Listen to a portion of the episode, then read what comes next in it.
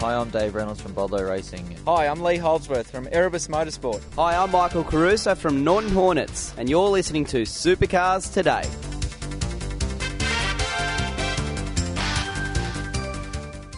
It's V8 Supercar News with Craig Ravel on Supercars Today. Jamie might be wrapping up the championship, but going into Phillip Island, it's all about Lethal and Robbo today. Each week, join the Inside Motorsport team as they look at all the news from across Australia and around the world. This year in Formula 3, I think is a fantastic environment for me to be doing that. However, I believe for myself, uh, a sustainable career in tin tops such as V8 Supercars in Australia is where I see myself. Second crack at the Australian title since we've been back, and a bit unlucky the first time, but we end up with a win there at Speedway City uh, two weeks ago. Inside Motorsport broadcast on community radio and online at sportradio.com.au. Hi, I'm Chaz Mostert from Ford Pepsi Max Crew, and you're listening to Supercars Today. Lee Holdsworth has been announced as leaving Erebus Motorsport, and as the team puts it, they get a lethal injection for Schwerkolt and FPR, as Charlie Schwerkolt has announced today that he has signed Lee Holdsworth to drive the number 18 Ford in the 2015 championship and beyond.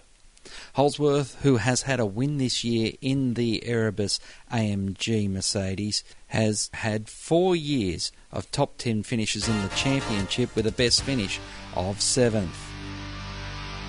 Each week, find out what the men behind the V8 News know and what the drivers and teams are going to do next. It's interviews and opinions on Inside Supercars. Uh, when we all amalgamated, if you like, um, into V8 Supercars, I still felt um, that we still had a, a teams versus a mothership, meaning V8 Supercars.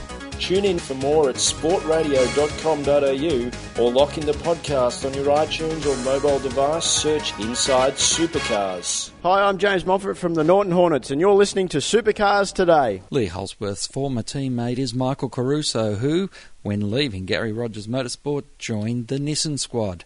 He goes into Phillip Island this weekend with a lot of confidence and understands that he needs to continue to get the good results to ensure he stays in the top 10 in the championship. Yeah, look, it's um, it's the time of the year to, to keep the, the flow going, and um, the speed of the car's been very good. So we, um, I think the hardest thing for us is, you know, we just need to keep that consistently going, particularly now inside the top 10. So the hardest thing about that will be staying inside because there's so many cars that are so close in the championship at the moment, particularly around where I am. So we've uh, really, really important to come away with some um, a big bag of points this weekend.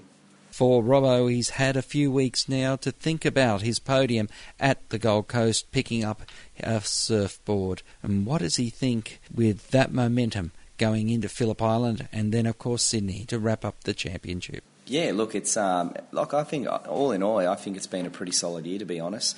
Obviously, the the aim's always to win races and win the championship, but um, you know, with the package we have at the moment, we're just consistently progressing and moving up the field, which is great, and it's sort of shown in our championship. So, um, nice, solid year to date. But um, like I said, these last two rounds, particularly this one before we go into Sydney, which we know is always a, um, a lottery bag, that uh, we need to get as many points as we can and um, see what Sydney brings.